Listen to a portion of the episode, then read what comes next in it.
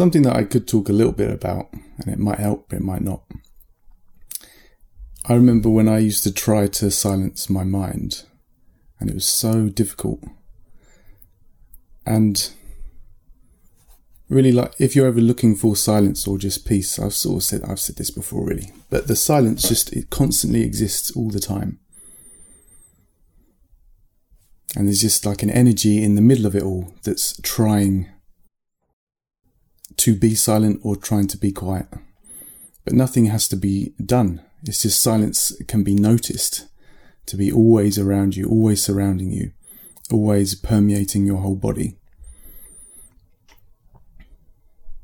Until then, it just starts to permeate that thing in the middle that sort of is just conditioned to be noisy all the time, that thinks it should be quiet.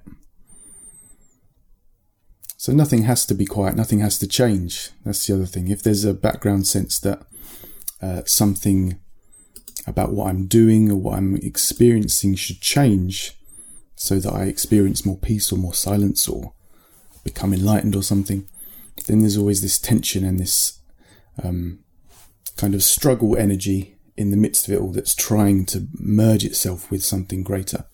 When that something greater, that silence, is just always there, but is just often unnoticed because we're stuck in our heads really and conditioned to just be aware of thoughts and movements rather than the space that they happen inside of.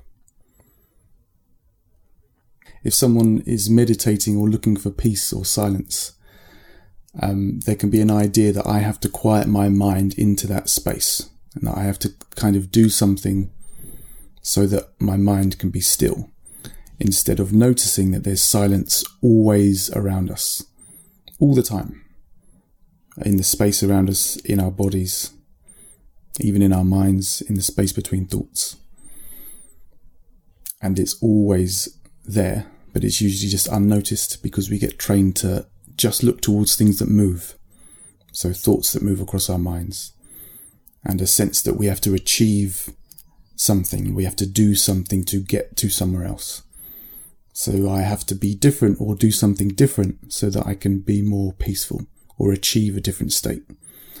When really that state or even that silence is always existing and is just often unnoticed.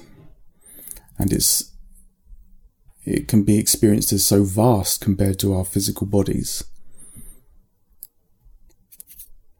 but it just goes unnoticed most of the time. Like the whole earth beneath our feet can go unnoticed most of the time because we're just in our own lives thinking about what to do or what happened.